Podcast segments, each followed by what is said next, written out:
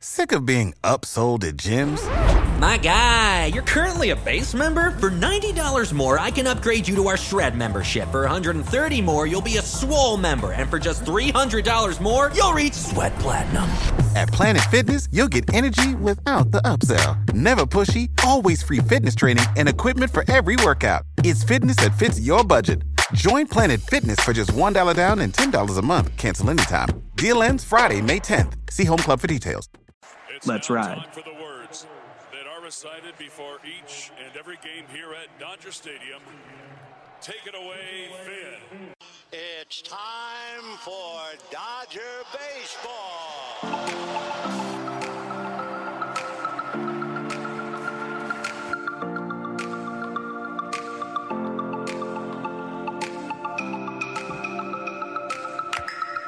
Happy Monday, everyone, and thank you for listening to another week of The Incline. This is Kevin Klein here. I hope you had a great weekend because I sure did, because the Los Angeles Dodgers took it to the San Francisco Giants. They swept them in a three game series at Oracle. I hope everyone had a blast watching that. Today, we're joined by another awesome guest, a friend of the show. He's becoming a regular out here. It's Blake Harris covering the Los Angeles Dodgers for True Blue LA. You can find him on Twitter at Blake Harris TBLA for all the awesome content and videos on your Dodgers action. Blake, how's it going, man? Now, I don't want to toot my own horn, but I feel like I'm definitely the best Blake you guys have interviewed in the past month. Am I right? The only Well, one I maybe. remember. I, don't I was gonna say it's not often when you're the uh, second best Blake uh, being being interviewed within a month span, but hey, I'll take it. I'll, I'll sit behind uh, Treinen any day of the week. But thanks for having me on. Of course, and we're always glad to have you back with us. So the Dodgers, as I said, swept the Giants three game series. What a blast it was. The Dodgers outscored the Giants 19 to 9 overall. Over their last 12 games, they're now 11 and 1 during that stretch. So the Dodgers have had a weird span where they went 13 and 2, then 5 and 15, then 11 and 1.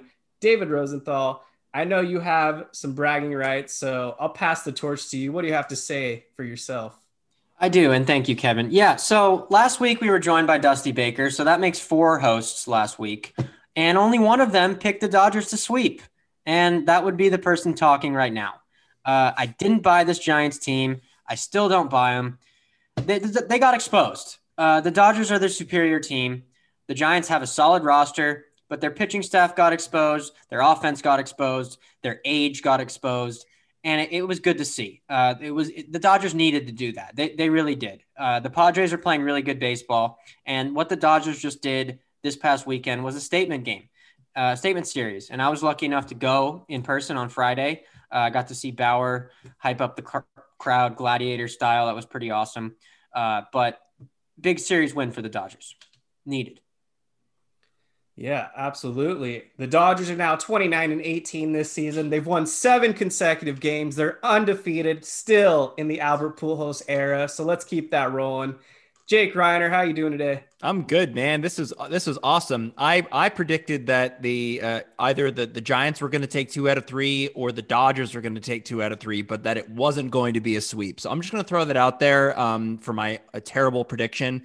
But I do want to say that it could have gone that way, right? I mean, that's the thing with this team. It's like you just mentioned the the sort of the roller coaster ride we've been on since the beginning of the season, Kevin, where we sometimes don't know what team is going to show up. And when they do, it's, you know, it's sort of like you don't know until the game starts. And for me, that series was was awesome be, because not only did the Dodgers show up in a big way and not only were the Giants exposed, but the Dodgers had a ton of injuries that they had to navigate through. They were without Bellinger, where they've been without him for a while, without McKinstry, without Seager. Um, they, they lost Jimmy Nelson. Mookie for And- two games didn't play. And Mookie was not there for two out of the three games, and they still won pretty handily. And that's what I was missing from them during that five and 15 stretch because we had a number of these players still on the team, even though we were dealing with injuries. They just weren't playing that well. But it's really nice. We we got a nice little ramp up to the Giants series by you know kind of going through Miami and and and taking it to them, and then and we took it to Arizona and we ramped up really nicely for this Giants series. And now we're in a perfect position to face an Astros team who just got swept by the Rangers. Yeah, so we'll go around the horn. I'll start this one off, each just giving a big takeaway from this past series, how we just dominated the Giants. So for me, what really stood out was the Dodgers starting pitching. We we talked last week how the Giants on paper had the best starting staff ERA. That's no longer the case. In that three game stretch, the Dodgers, the starters had a 186 combined ERA, 26 strikeouts over 19 and a third innings. That was absolutely huge. Um, obviously, Trevor Bauer was the big one that stood out, but I want to give you guys the opportunity to probably elaborate on that. So I'll give it over to Blake now. I mean, you touched on it. The starting pitching, we we expected uh, Bauer, you know, Buehler, Urias. We we figured they'd shove, but I mean, it, it truly is remarkable. I, am still trying to get over the fact that Bauer threw 126 pitches, which nowadays, yeah. like if you throw 110, that's almost unheard of. Where getting into 126, and the crazy part is, I feel like he could have gotten to like 140, 150. Was it following the game? Someone asked him like, how did it feel to empty the tank, and he's like, who said I emptied the tank? And I'm thinking like because someone asked him to like how many more pitches do you could you have thrown and he didn't give like an exact answer but i was hoping he could have said like i'm good for 150 uh, just because that's not giving Dave any good ideas there. But I, just overall, yeah, three three fantastic games. I'm upset that David got to witness the gladiator moment in person because uh, it, that was just so epic, and I just love this guy more and more each day. But you know, the starting pitching, they got the job done. I mean, at this point in the season, the fact that you can make the case that Kershaw is the, I guess, fourth best starter or I guess technically worst starters so far that's in this four man rotation is absurd because everyone's just been doing so well. So yeah, the starting pitching was excellent. Um, but also my my biggest takeaway, I just want to give a, a shout out to Gabe Kapler for a Sunday's game because for every reason he thought it was a great great idea to intentionally walk DJ Peters, which uh, I think at the time it was five nothing. I want to say when they intentionally walked and then Julio hit the double like do they just see DJ and think this guy is about to, you know, go like Adam Dunn on them and just hit an absolute mo- what well, he can, but like do they not have the scouting report that if you just throw him a high fastball, he's a guaranteed strikeout? So uh DJ Peters getting the intentional walks like crazy. I'm down. And uh, like I said, that literally changed the course of the game on on on Sunday because he probably strikes out. It's five nothing, plenty of time to get back in the game. So starting pitching, they shoved.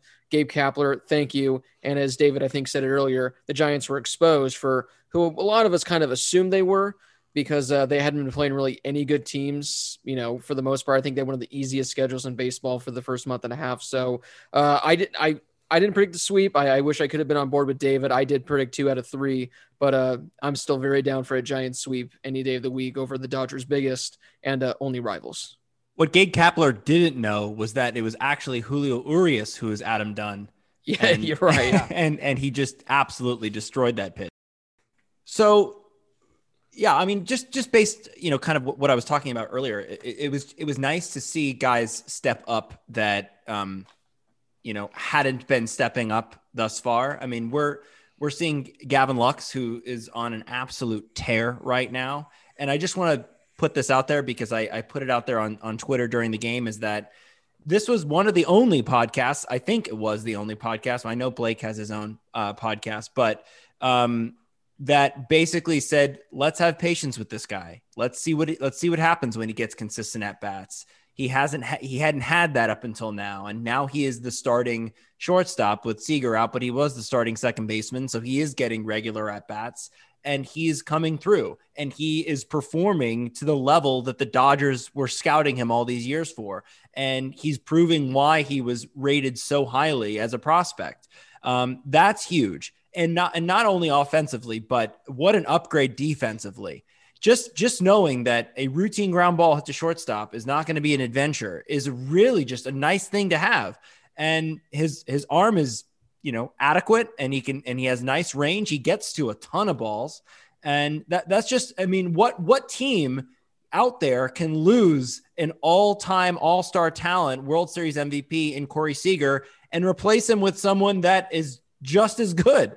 Um, that's why this team is as is as spectacular as it is. And like I said in our last episode, the Giants would not be able to withstand any of the injuries that the Dodgers have been able to withstand. And that's a true testament to how deep this team is. And yeah, they were exposed this weekend, and I'm glad that the Dodgers were able to step up and do that.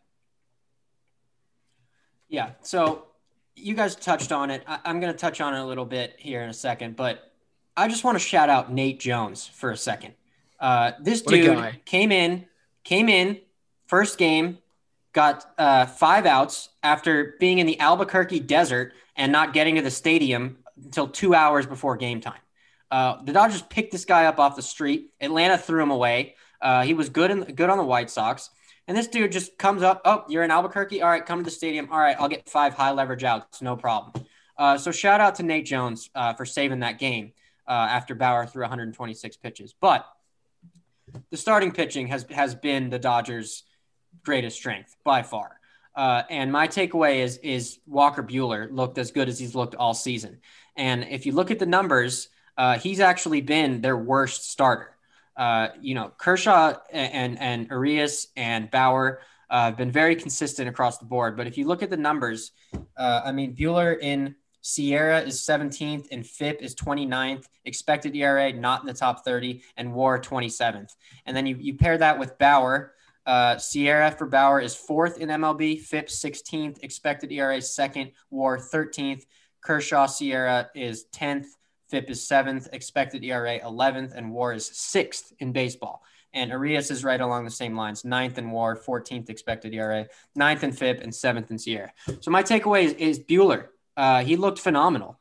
Uh, that's the best I've seen him look in a while. The command was there, the breaking ball was there, and you know once he gets going, he, he tends to be a bit of a slow starter in the regular season from what I've from what I remember.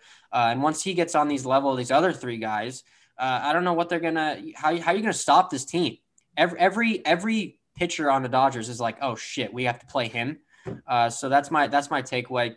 Gonsolin pitched three innings for uh, Oklahoma City the other day, so I'll be interested to see how he does in the majors. But this pitching staff is ridiculous. I just wanted to add two quick things on Nate Jones. Where one, I think it was Friday night, someone asked Dave post game, like, was the first time you and Nate Jones interacted when you gave him the ball in the seventh inning?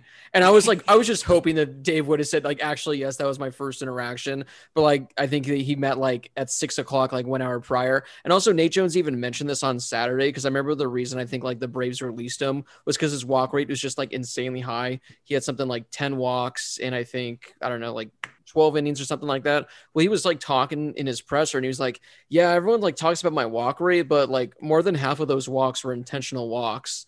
So I know everyone was freaking out, but he, I guess, had a lot of intentional walks. So again, if he can just get those walk numbers down, because you know, David mentioned when he was with the White Sox, the dude was a stud. And in his brief outings with the Braves, he was good. He just walked a bunch of guys, kind of like Kenley.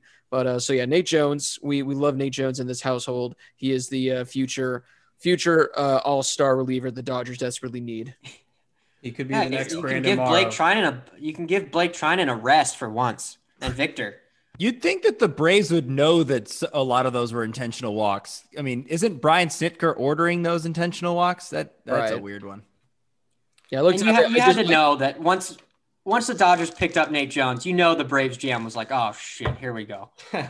Yeah, I just looked it up. He has four intentional walks in like his four outings on the year.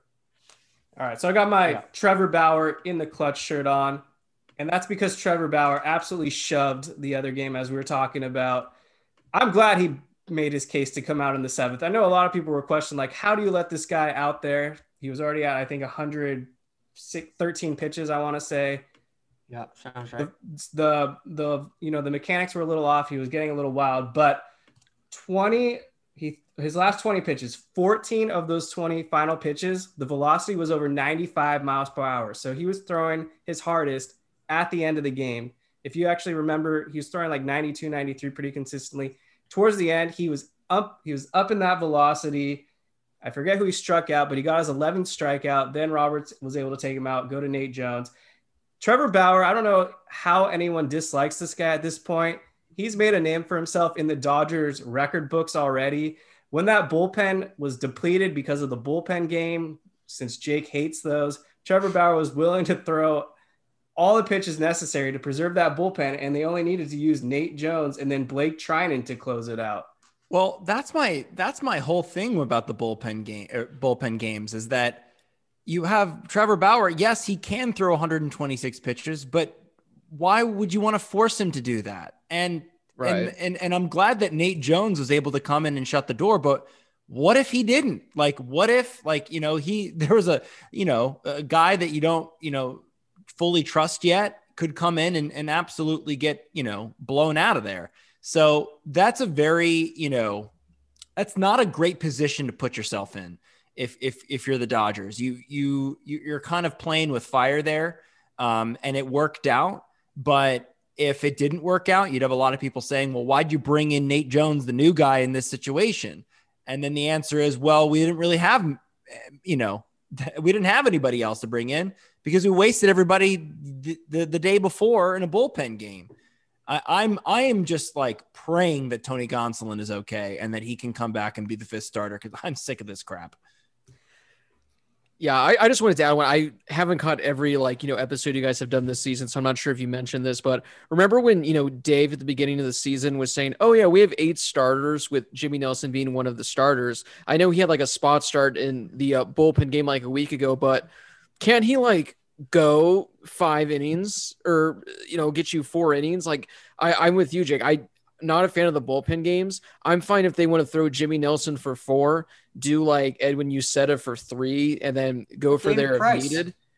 But yeah, David Price, have him go for like I don't get why it's not Well- Jimmy Nelson for four, David Price for four, and then pray to God you're up, and then use Edwin Uceta or Dennis Santana when you have a seven run lead and pray that that's fine. Fine. Yeah. But yeah, I, I, I especially before Bauer, because yeah, you're asking him to, you know, essentially, he could, he's not going to throw his arm off, but yeah, asking him to go 126 pitches isn't isn't the most ideal. So yeah, I'm I'm not a fan of the uh, using six seven arms in in one game and just saying, well, Bauer should give us seven to eight because you never know.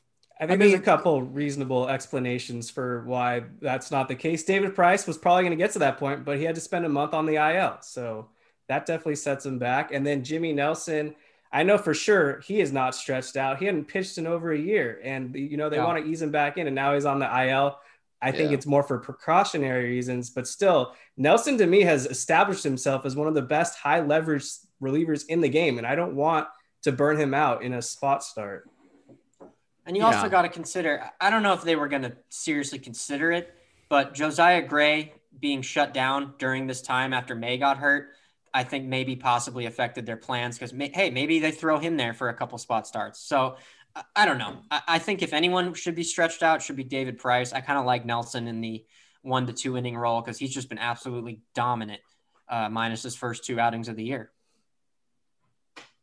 Max Muncy is scorching hot. His batting average is now up to 292. Who would have thought, given how his season started? He's an on base of 460. He's got 10 home runs over his last seven games played, 476 batting average, 857 slugging.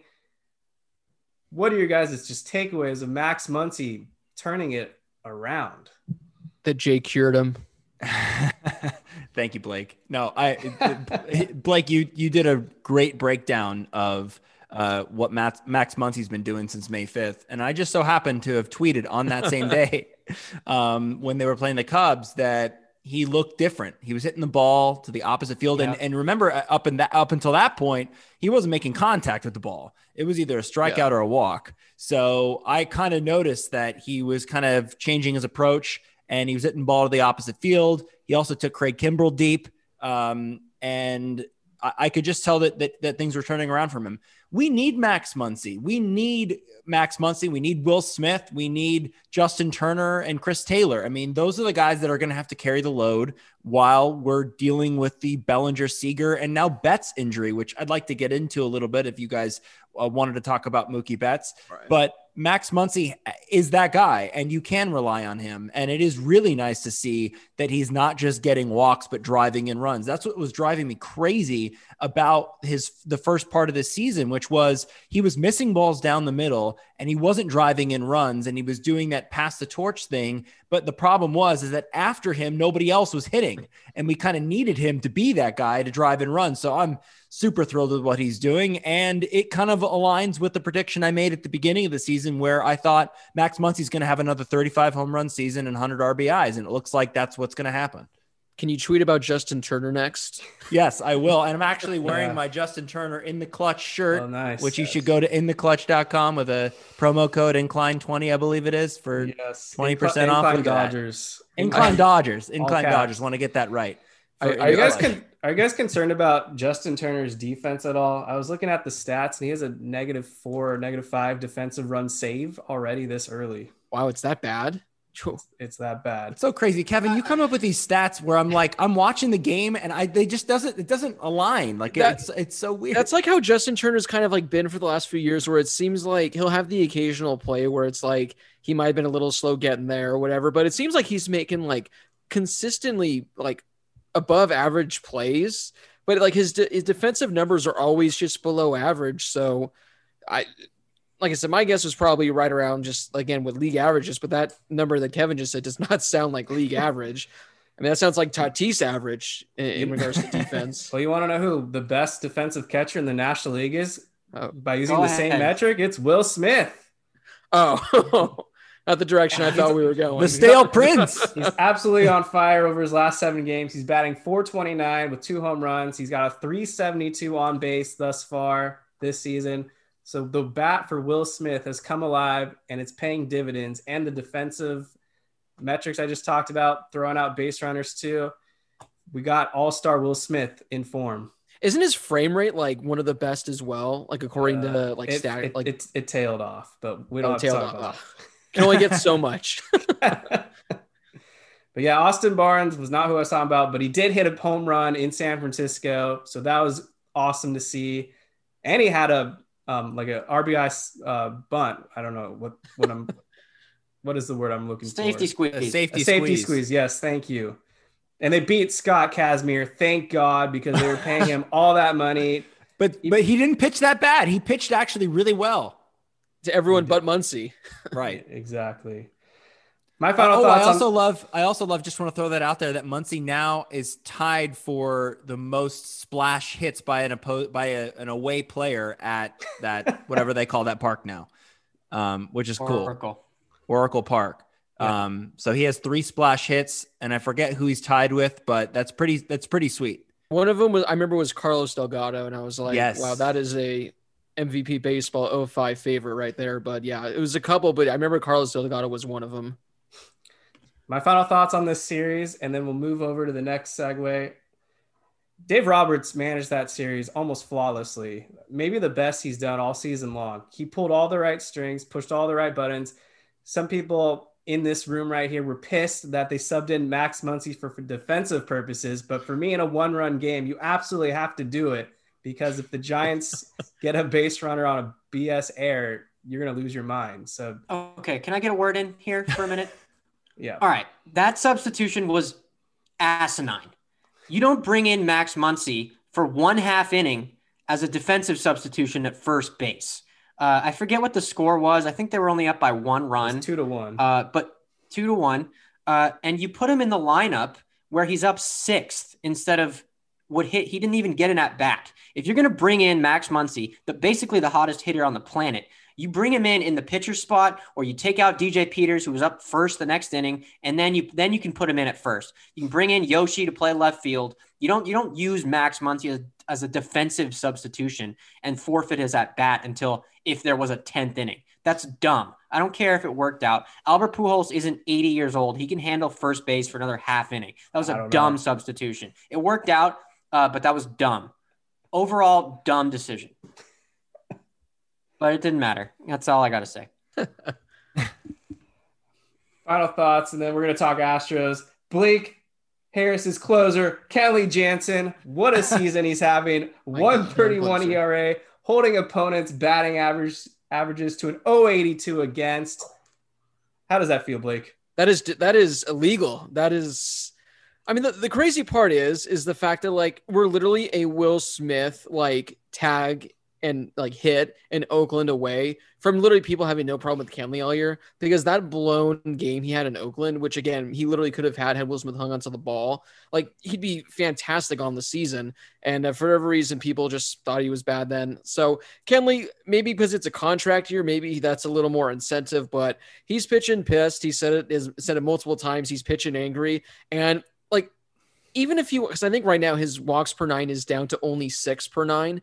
If he can get that down to like three, there's literally going to be no stopping this guy because I, I don't have how many hits he has on the season, but whatever hits he's allowed, it's kind of like the Treinen treatment where it's either just against the shift or it's like an exit velocity of like 60 or 70 off the bat. So get those walks down. And I mean, this is one of his best seasons over the last decade. I mean, he's just been the fact that he's hitting 97 it's got me feeling some kind of way. I, I never thought I'd see that again. But when he's hitting 97 and he's he's throwing like 93, 94 with some good movement as well. So yeah, Kenley, my uh my GD closer. I don't know what the rating is on the Incline podcast, but he's my GD closer. GD closer. Well, it just goes to show you that the work that he put in after the final out of the World Series up until now has really paid off. And I think he talked even talked about I can't, I can't remember uh, which coach it was, but they changed his routine to um, instead of you know doing heavy weightlifting to do more you know cardio and conditioning to get him in a you know sort of a, a physical and mental mindset mindset to throw that hard. And I think that that Dave Roberts has been managing him pretty damn well. Um, he's yeah. limiting him on back-to-back nights. Um, he's had to he's had to come in in back-to-back nights uh, uh, so, on some occasions because you know there just isn't anybody else, and and the bullpen is is hurting and taxed. And and the and uh, again another bad thing about bullpen days is that that that can happen. Um, but I think you know I'll I'm going to have to eat my words because at the beginning of the season I said he wasn't a high leverage reliever anymore. And to my credit, he wasn't at that time. And, and that's a big reason why they didn't use him, eh, you know, for the final out of the World Series and they used Julio Urias. But man, he has proven me and a lot of other people wrong this season. I love that he's pitching angry. He looks dominant. He looks like he can't be beat. And you're right, Blake. He gets those walks down. He, nobody's touching the touching his cutter or touching any of his other pitches when he gets them in the zone do you guys think that uh because obviously during what spring training i think even now him and bauer like they became throwing partners. Do you think bauer has had any because i mean i i kenley i don't think has come out and been like oh it's you know bauer has been teaching me this and that. But do you think it's a coincidence that again the second he becomes you know good buds and throwing partners with bauer maybe he's uh taught him a little something or two? Maybe giving him a little uh sticky substance or two or something like that as well well, in terms of the actual pitch improvement, we heard from Blake Treinen just a couple weeks ago that, and we saw it displayed in a game just the other night that he Bauer was teaching Treinen how to throw basically a backdoor slider. So we haven't talked spoken to Jansen, but I have to believe they are working together in some form. There you go. Yeah, I mean you're seeing it through Blake Treinen's slider this year is dramatically different than it was last year. And he said it himself. He credits Trevor Bauer for for tinkering, tinkering with it. So I don't see why not. I don't see how Bauer wouldn't have an impact, some impact on Kenley. Obviously, I'm going to give the credit to Kenley himself, uh, but I don't see how Bauer wouldn't have some kind of influence on it. Right. All right. So the bottom dog- line, Bauer's been great for this team. yeah, seriously. Yeah. Dodgers are going back to Houston last season. They took care of business. They won both games. It was a two game series. They're going to play another two game series. The Houston Astros are losers of three straight. They're 26 and 21, currently in second place in their division. So, my first question to you guys is how loud do the Astros fans boo the Dodgers? Are they going to give us like the treatment like we were the team that was cheating? That's what I don't get because I've been seeing this on like Astros Twitter. Everyone, how like all these Astro fans are excited and like upset with the Dodgers coming to town. Like, why? Why? Why? Why should their fans be like mad at us and hate us? Like, wh- what? Am I missing something here? Yeah, I don't get it. I mean, these fans just never shut up, man.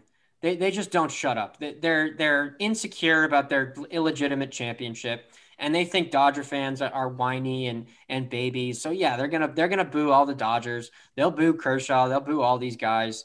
Uh, but frankly, I don't think it's gonna matter.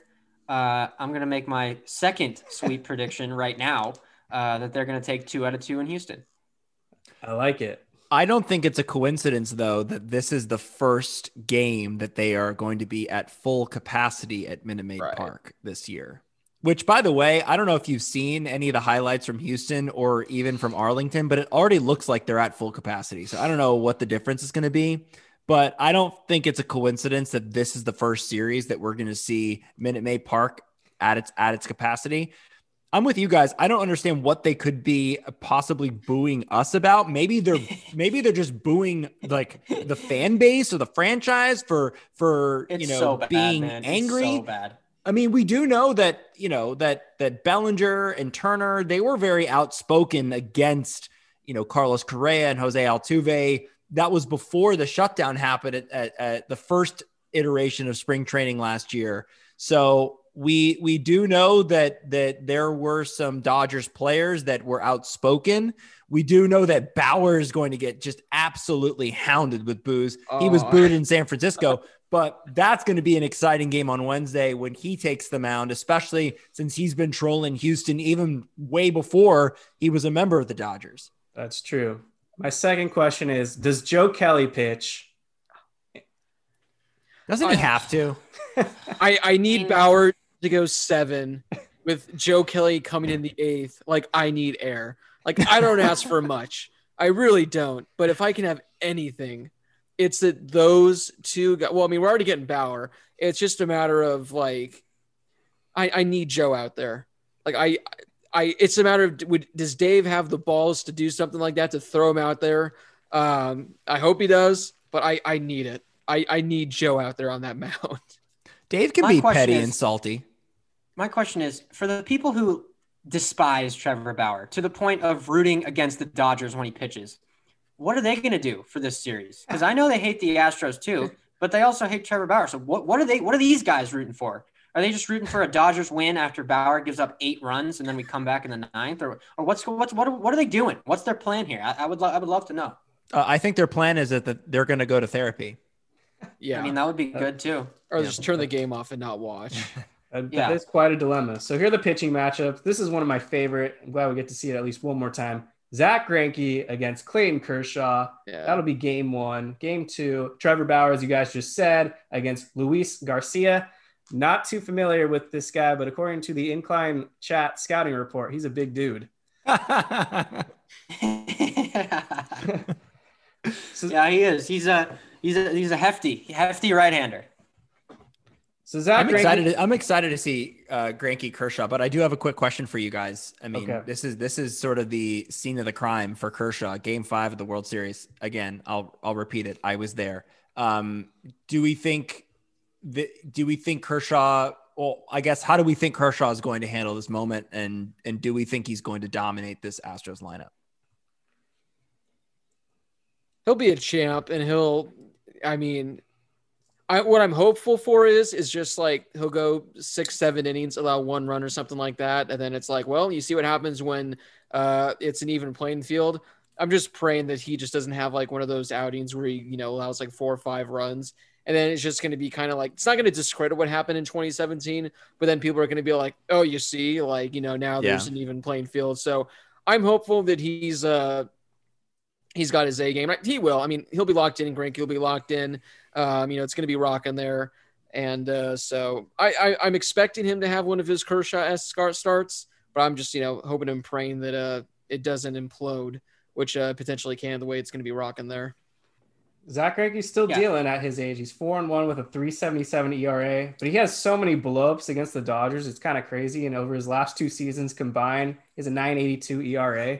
Jesus, I didn't know Yeah, that. on the on the Kershaw front, I, think he's going to pitch well. I do. Uh, but I do think there is going to be one or two annoying solo home runs that he gives up. It'll be to Correa or Gurriel or Bregman, one of those guys. That's just how the story I, I see going.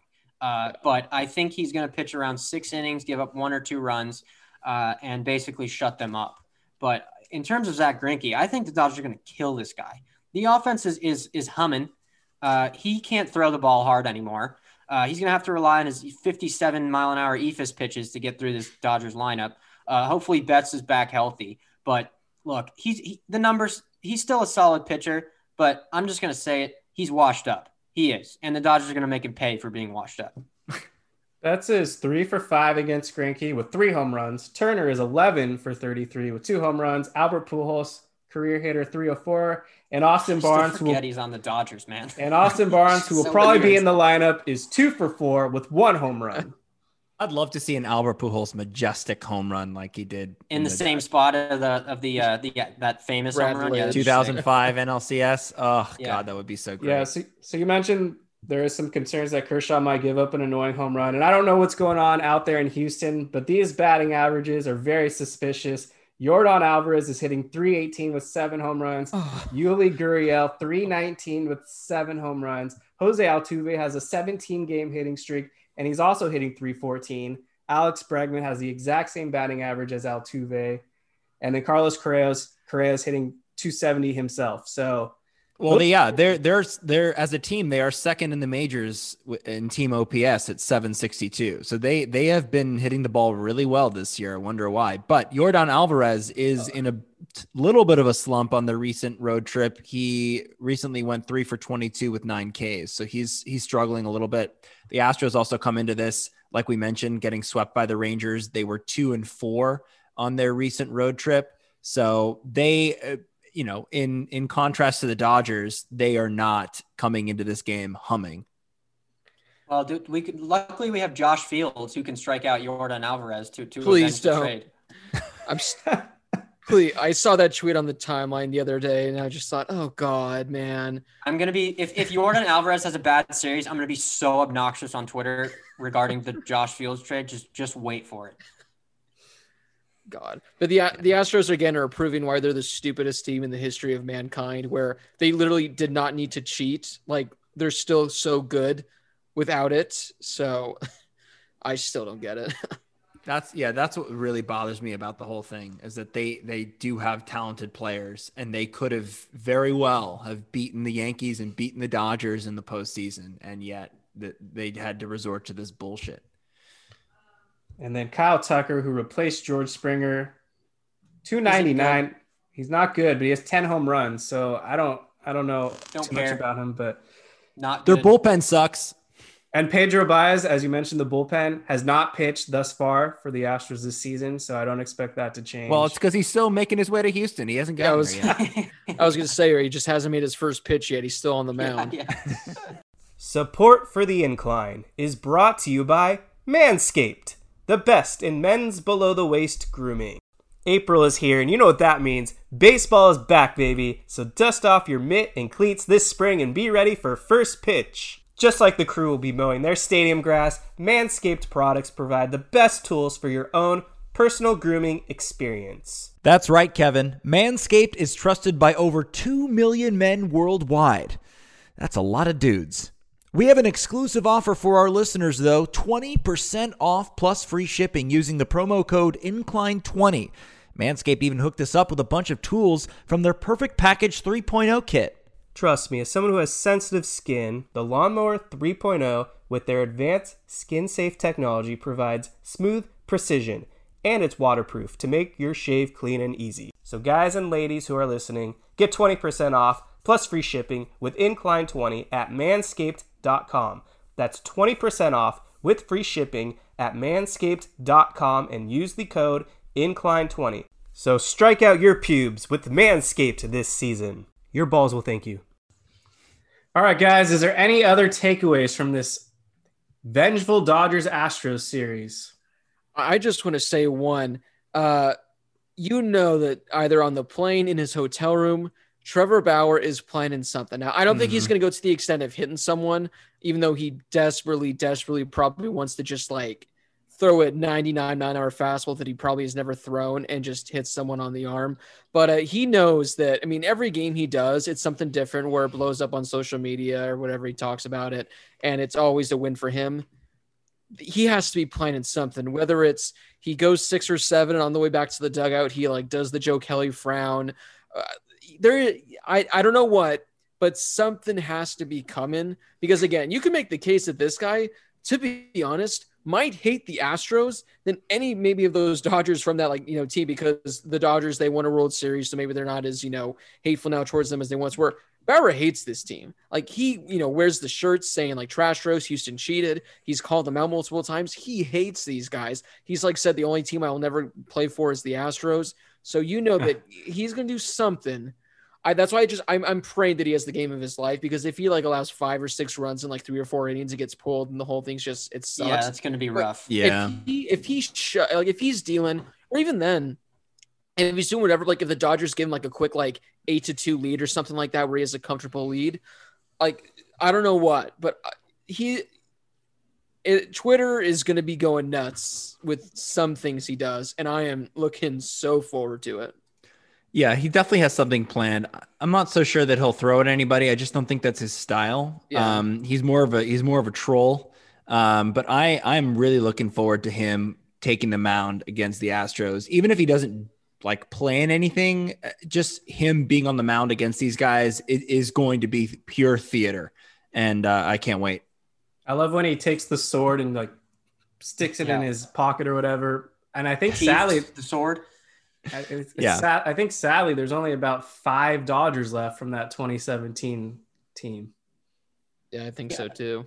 I agree. He's not going to throw at anybody. That that's not what he's going to do. Uh, but what I hope he does is shoves first of all, and after every inning and every strikeout, I wanted to be obnoxious about it. I want to see McGregor struts. I want to see Yes. sword sheaths. I want to see everything. I want to see Yeah. all of it. Pocket Uh, sword. I want him to be a showman as well as a pitcher. And I would love to see him just strike out 10 over six innings and give up one run and leave with the lead and, and be completely obnoxious about it.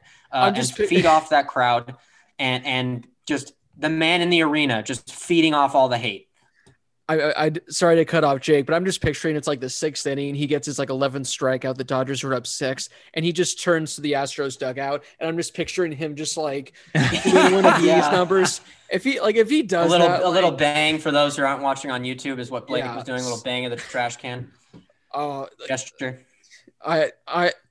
I don't. I, I would go buy a Bauer jersey like that night. Like the purchase would be made. I, I still need a Joe Kelly one just because, like again, what he's hurt the Dodgers so many times in the past. I know we kind of hype him w- up more than he should because of how many times he screwed the Dodgers. But still, what he did last year like won me over for life. Where I, I do need to pay it back to him somehow. But if Bauer were to somehow again like do that banging of any kind or again just shows him up, yeah, like yes, already a fan for life. But I need it. Like I and I, and I I feel like this is worth saying because I have seen a lot of people on my you know in my mentions or just on Twitter in general saying like oh you know get over it. It you know it's 2017 like get get over this whole thing.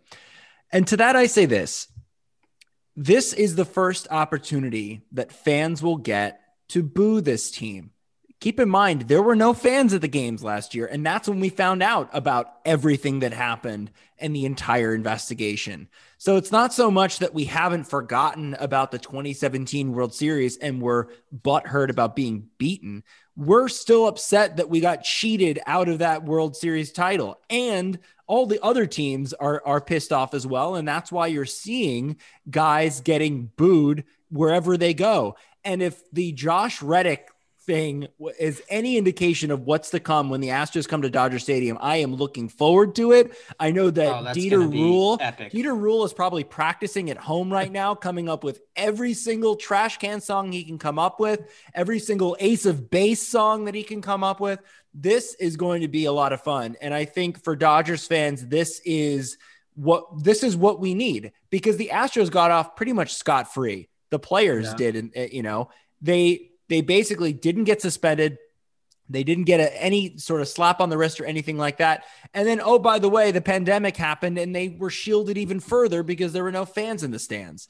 So, to all the people out there that say, get over it, no, this is our shot. This is our chance to, you know, really release all the anger and tension that has been building up for this amount of time. right. So whoever created the schedule just keeps on giving because after this Astros series, we'll do it rapid fire, but they're playing the Giants again for a four game series at Dodger Stadium this time. Just a, a 10 game stretch or so of just hate nonstop. But we're going to see probably the same pitchers lined up again. I don't know about Scott Kazmir because he's not good, but we'll see Kevin Gausman. He's lined up this go around. He's 4 0 with a 166 ERA. So whether you want to just drop a prediction or a quick analysis of what the Dodgers have to do to take care of business, I'll let each, each of you give a quick take. Well, I already made my take for the Astros series. Uh, I think they're going to take both games, uh, and I think Trevor Bauer is going to be is going to gain a lot of fans uh, from around the league and from Dodgers fans who may not like him right now. Uh, I think his his this is an opportunity to become a sort of cult hero, uh, as Joe Joe Kelly was, uh, and in the Giants series, I mean, I, I guess I'll give him one game. I think the Dodgers are going to take three out of four. Uh, I'd like to see Bellinger and McKinstry come back. As Roberts has said, it's going to be probably this upcoming weekend. Uh, so I would like to see them come back. Uh, what they can produce right off the bat is is unknown, obviously. But this, I mean, I'm picking the Dodgers to win all these games because our pitching staff is ridiculous. It is truly absurd. Every every these four guys have just been awesome. And how, how am I supposed to pick against them? I, I, I'm just not gonna do it. All right, I think this is where I interject now, because I wanted to give some praise to Mark Prior, who, besides the managers, I'm talking coaches. He might be the greatest coaching hire in franchise history. And the numbers over the last 12 games where they went 11 and 1, the pitching staff as a whole has a 208 ERA.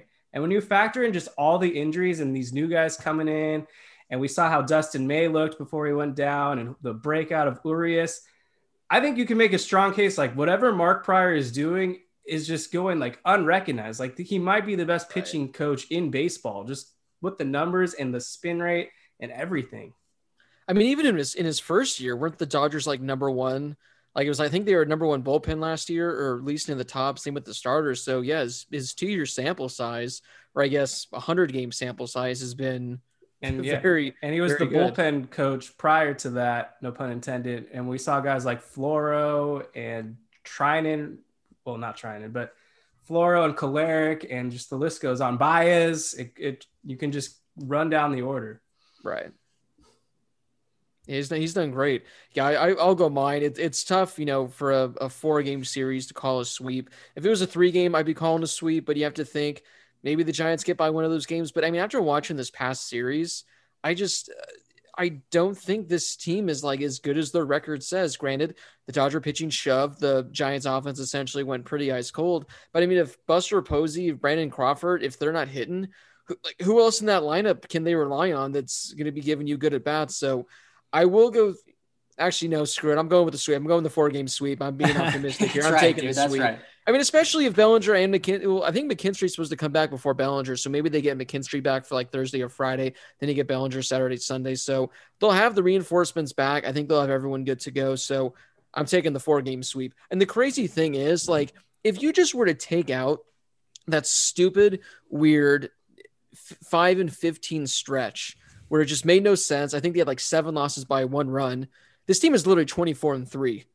Now, granted, you're taking out half their yeah. games, but they're 24 and three without that awful stretch where they were actually the worst team in baseball. So, uh, this team, when they're when they're on their clicking streak, which they're on now, and I think they'll carry you know from Houston into LA. I'm I'm not going to be shocked if by the end of the week weekend they're riding what a 13 game winning streak. I think they're at seven now, so wouldn't be shocked. I mean, it just goes to show you that the only way the Dodgers lose is if they beat themselves.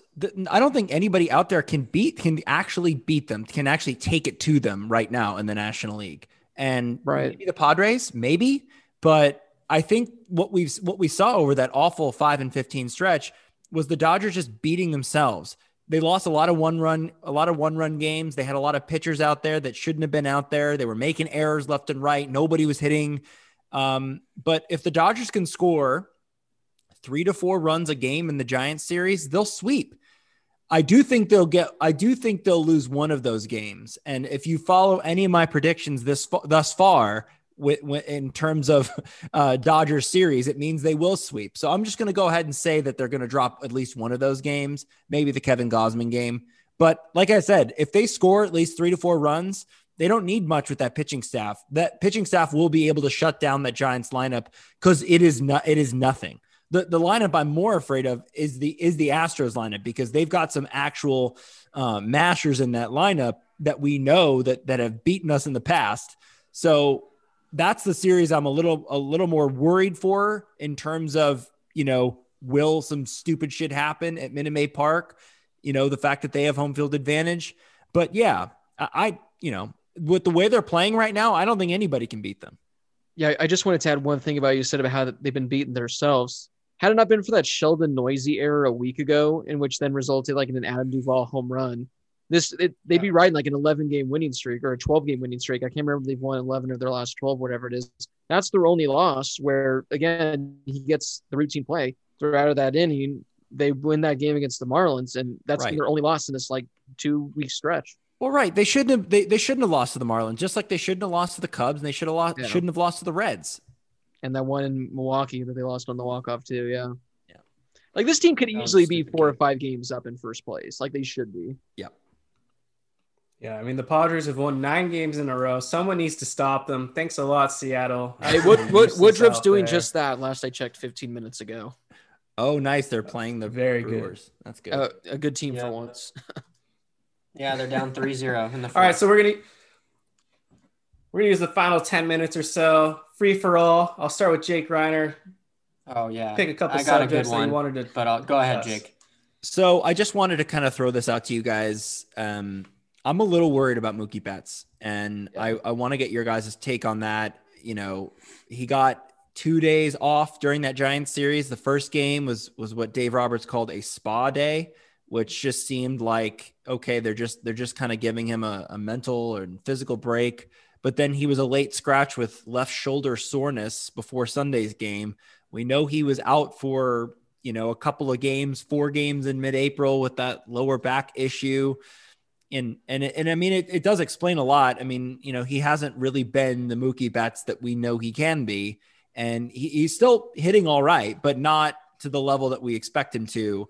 Um, are you guys worried about his his health and and what what do you make about all this recent news with him? Mookie Betts is still winning National League MVP. That's how He's worried better. I, I got seven to one odds on him winning. it. That's how worried I am. Wow. That's that's a strong take this this far into the season. Yeah. I mean, you did say that Gleyber Torres is going to win MVP, so I don't know. It'll st- it could still happen. Well, My are you trust- worried? Da- Are you worried, David? Uh, you know, no, I'm not. Uh, I'm not worried about his skill. I'm not worried about him his slow start. No, no. Uh, I if mean, there's about anything to be worried about, uh, maybe. Uh, but I think if it was actually serious, I think they'd put him on the IL. So I think he's just dealing with a little, you know, minor things here and there that that are kind of slowing him down. And the thing I've noticed this year is his, the speed. Uh, He's not as fast as he was last year. Uh, so you can tell that, you know, and it's not like this dude aged 20 years in one year. So obviously some injury is, is hampering him. And, uh, you know, balls you see him beat out last year, he hasn't beat those out this year. Ground ball in the infield. So a little bit, a little bit of concern, but look, it's a long season. Guys can play through it and still get healthy at the same time. So no is the short answer. I think they said on the broadcast the other day that Luke Raley has the same sprint speed as Mookie Betts this season, Oh, which uh, I don't know if that's a credit to Luke Raley for having wheels or for Mookie not. But that's the thing I've noticed too. Yeah, his speed seems down.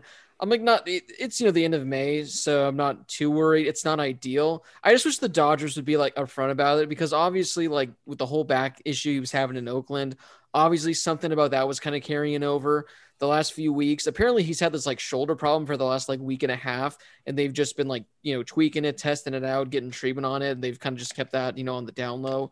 So just like at this point, I mean, it's still early in the season. Just put him on the 10 day IL and just give him a week, week and a half off. Uh, maybe probably can't now with Pollock and Bellinger out, but if they That- come yeah. back and Yeah. That's the problem. Do you want Yeah, Luke Raley maybe- starting every day? oh god, no. Ab- abort DJ, DJ Peters too. Yeah, so I maybe, think maybe, he- maybe he's going to get healthy. He's going to get healthy. Maybe he has to play through a little bit, but it's it's it's. I don't think. Look, the Dodgers are going to are going to take precautions. If if he's not going to be playing, if he can injure it more. So I think it's just a as time goes on, he's he's just going to you know slowly get better. Yeah. All right, can I do my idiot of the week segment now? Yes. All right. So this is a tough one because this guy was actually on our show about three weeks ago. Uh, Danny Vietti, uh, baseball reporter, blogger, who uh, doesn't say he's a Padres fan, but it- I think he's a Padres fan.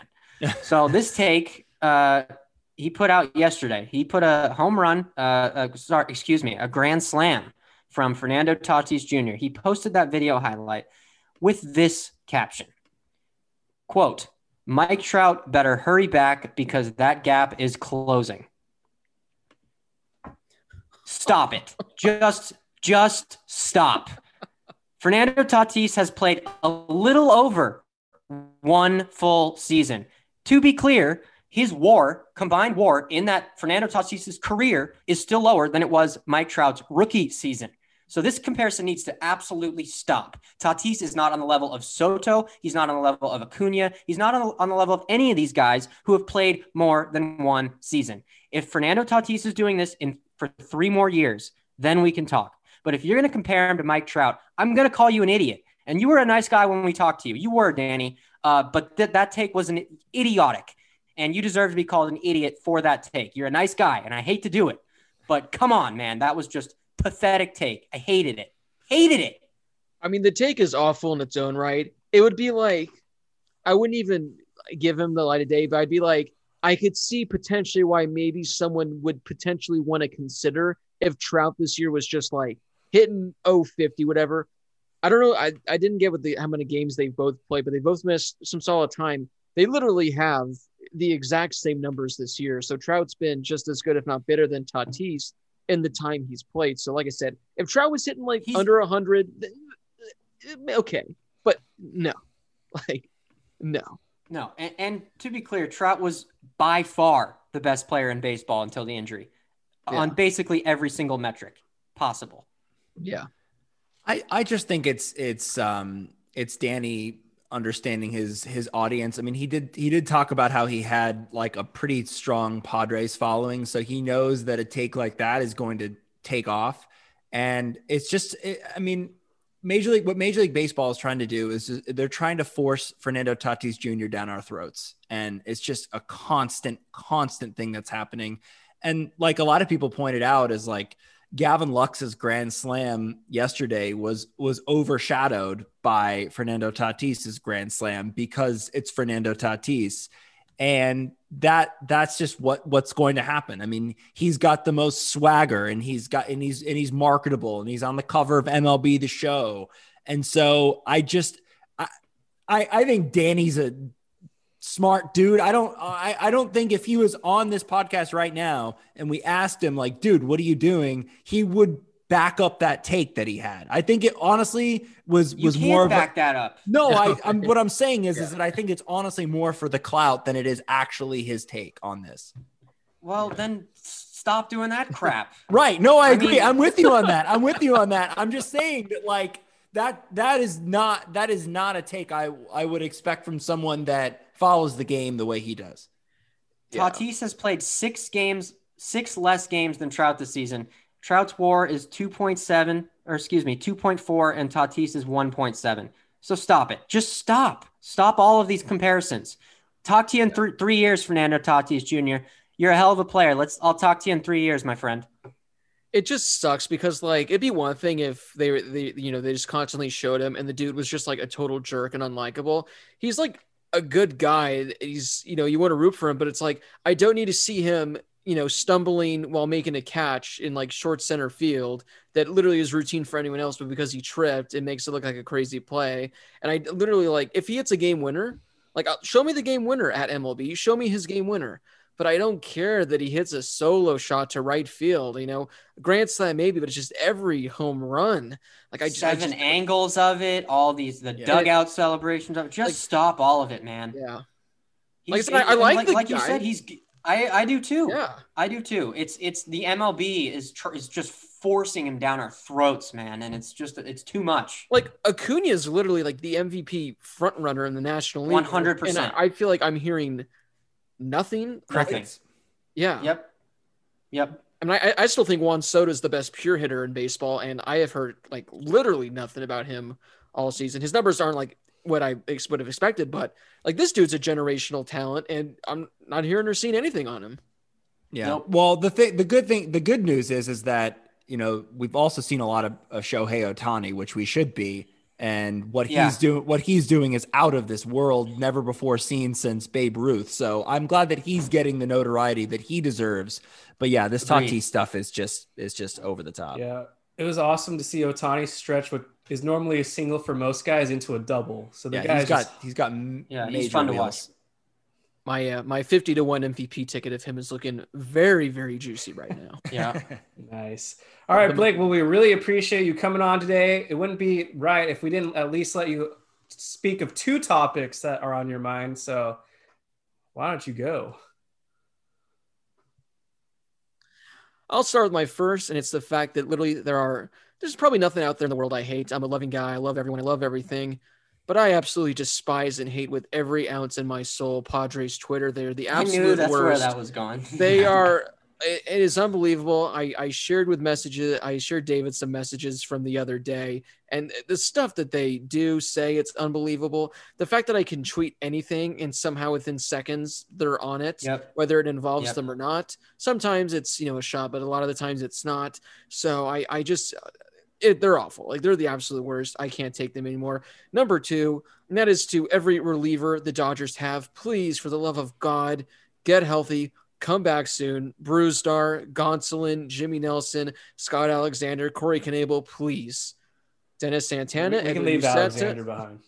Hey, he wasn't. He wasn't. aw- He's been decent this Yeah, year. well, Yeah, compared. this is this is a pro Scotty Ice podcast, I- Kevin. I- Get I with gotta- the program. I bet his FIP is over five. That's fine. I will. I will have Alex Alexander and his five FIP over Dennis Santana any day of the week because Oh, like, yes. that the, the Uceta, Santana, Vesia. Oh man, it is just yeah, Blake, brutal. help help settle this discussion. Who is the worst reliever in the bullpen right now? no, no, no, no, no. You got to phrase it better. You got to phrase it better.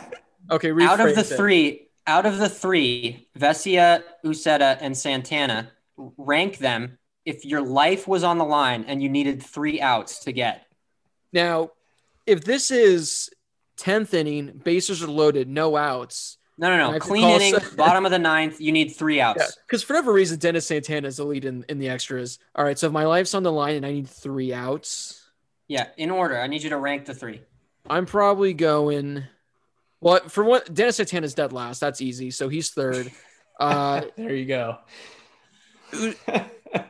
U- Uset, The, I'm going. the rest doesn't matter. The Give rest me Dennis matter. Santana. Give me Dennis No. Santana. No, He's I'm, number I'm one. with you, Jake. I'm Actually, with you, wait. Jake. Did you see what he did? Did you see what he did last year against Houston? I was going to say Yeah. actually scratch that. That makes sense because Dennis Santana, when the moment is at its highest in extra innings, this Yeah. dude shoves. So if he comes in, I no, not even extras. Give me the ninth inning, bases loaded, no outs. He's coming in the game. He's getting out of that jam untouched. So I'm going Dennis Santana with my life. Well, they said right. they said Yeah, clean yeah. inning. They Bro, said can they just inning. like? Can they Yeah, just we like? did say clean inning. Can they just Dude, like? we've seen we've seen Uceta and Vesia get absolutely destroyed with a clean inning. We've not seen them pitch well under any tight circumstances at, to this point. We've seen Dennis Santana do it, so that's why I'd go with him. I mean, it's literally like pick your poison, though, right? I mean, it's the, none of these are good options, but from what I've seen, I'm going Santana hands down. It's not even it's not even a competition for, What, for what me. they need too. to do is they need to blindfold him in the in the bullpen, just blindfold him the entire game, and then say, "Dennis, we're going to extras. We need you to get warm." then he'll come out, and then he's going to just lock it down like no problem, which I I don't You understand. can't turn around and look at the scoreboard. No, like yeah, don't do it. Like last year in Houston, and then this year in San Diego, I don't know how, and like.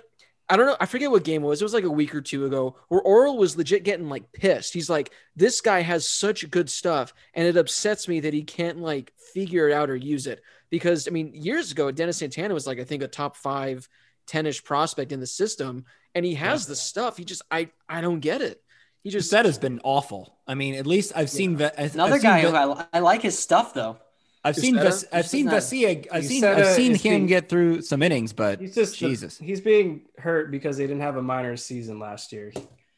He'll Dennis better. Santana, when the moment's when the moment's big, he's gonna rise to the occasion. He's got a neck tattoo. Like, give me that guy on the mound. Also, Yeah. for the record, Kevin Scott Alexander's FIP is 3.92. So Oh, Scotty wow. Ice in your face. Well, not in my face because he's still bad, but at least it helps your argument a little. Kevin, for would you right rather now. have Scott Alexander or Uh-huh. Dennis Santana, Edwin Uceta coming in? Um, I think I I'm going you. go I'm going Santana. Uceta. What? No, Based on what? Give him give him a few more outings. He'll be better. Dude, I, I, I, Scott I, I mean, I Alexander- love- agree. I love Kevin man because he just he will die on the on the worst hill possible. I've seen Scott time. Alexander in the World Series. I've seen Dennis Santana in like 11-0 games. He almost blew it against the Angels. Uceta, work with the prior just a little bit more. He's going to be the better pitcher. So you're you're basically. I, I agree. I agree with you on that statement. But right now, no. well, right now Alexander's No. hurt, so I don't want to go that route. Scotty basically Ice, hoping- dude. I want you're Scotty. hoping- You're hoping you strike lightning. That's what you're hoping for. Give me Brandon what League about Garrett any of those guys. Brandon League or Chris Hatcher, I'll take them over those lousy bums. Any Chris Hatcher, dude. I would take any. I would take Scott Alexander throwing right-handed over Chris Hatcher. All right, guys. And that's our It's- mediocre bullpen Yeah, that's- discussion. that's- yeah, yeah. Let's close this out with final thoughts. Jake, you go first. Oh man, I'm just so happy that the Dodgers are playing well, man. It is so much more fun to watch than than we we had to endure over that 20 game stretch, man. It is it is so nice to see them play up to their potential. It's also nice to see that sort of next man up mentality. It's what we saw, you know, pretty much throughout 2017, throughout 2019. It just seemed like there was always a guy that rose to the occasion and, and was the hero on any given night. And that's the type of baseball that we're used to watching. Um, this starting rotation has been a just a such a fantastic thing to watch throughout this entire season. They've really held it down for this team, and that's why they're in the position that they're in. And I'm excited for Houston, man. I am excited for this series. I've been waiting for this. I'm I actually more excited when they come back to Dodger Stadium, but this is going to be fun. I'm excited to see what's going to happen, and all eyes are on are on Trevor Bauer, man. Yeah. I mean, yeah, it's, it's going to be a fun series. I just hope for the Dodgers' sake, you know, they they can pull out the victories just because I need the bragging rights. I just can't take Astros fans. I forget who it is, but that one guy that covers the Astros, his profile picture, he's bald. He has like Michael an Astros. Schwab. I already know who it is. He's the little Michael worst. Schwab. I already know I'm gonna have interactions with him over the next two days. So hopefully that settles it. Again, I need Bauer for seven, Joe Kelly for the eighth. Like I need air. and uh like I said, just make it out. Then hopefully this weekend the reinforcements come back. Bellinger's back, McKinstry's back. And uh, then keep this winning streak alive. Because, like you said, Jake, Mhm. it's a lot more fun when they're winning. I, I enjoy life a whole lot better when we're getting Dodger dubs. A whole lot more. Yeah, I'm just excited to see the fans. Uh, there's going to be a lot of Dodger fans at that Houston series in Houston, so I'm excited to see you know how how they're going to treat these guys. Obviously, it's going to be more Astros fans, but I don't think it's going to be that friendly of environment there at, at, at the Juice Box. So I'm looking forward to that. I'm looking forward to Cody Bellinger coming back, man. I, I'm- miss his defense a lot. I miss you know not having to see you know someone that I don't want to see in the lineup at in the in the eighth hole and the seventh hole, basically being automatic outs.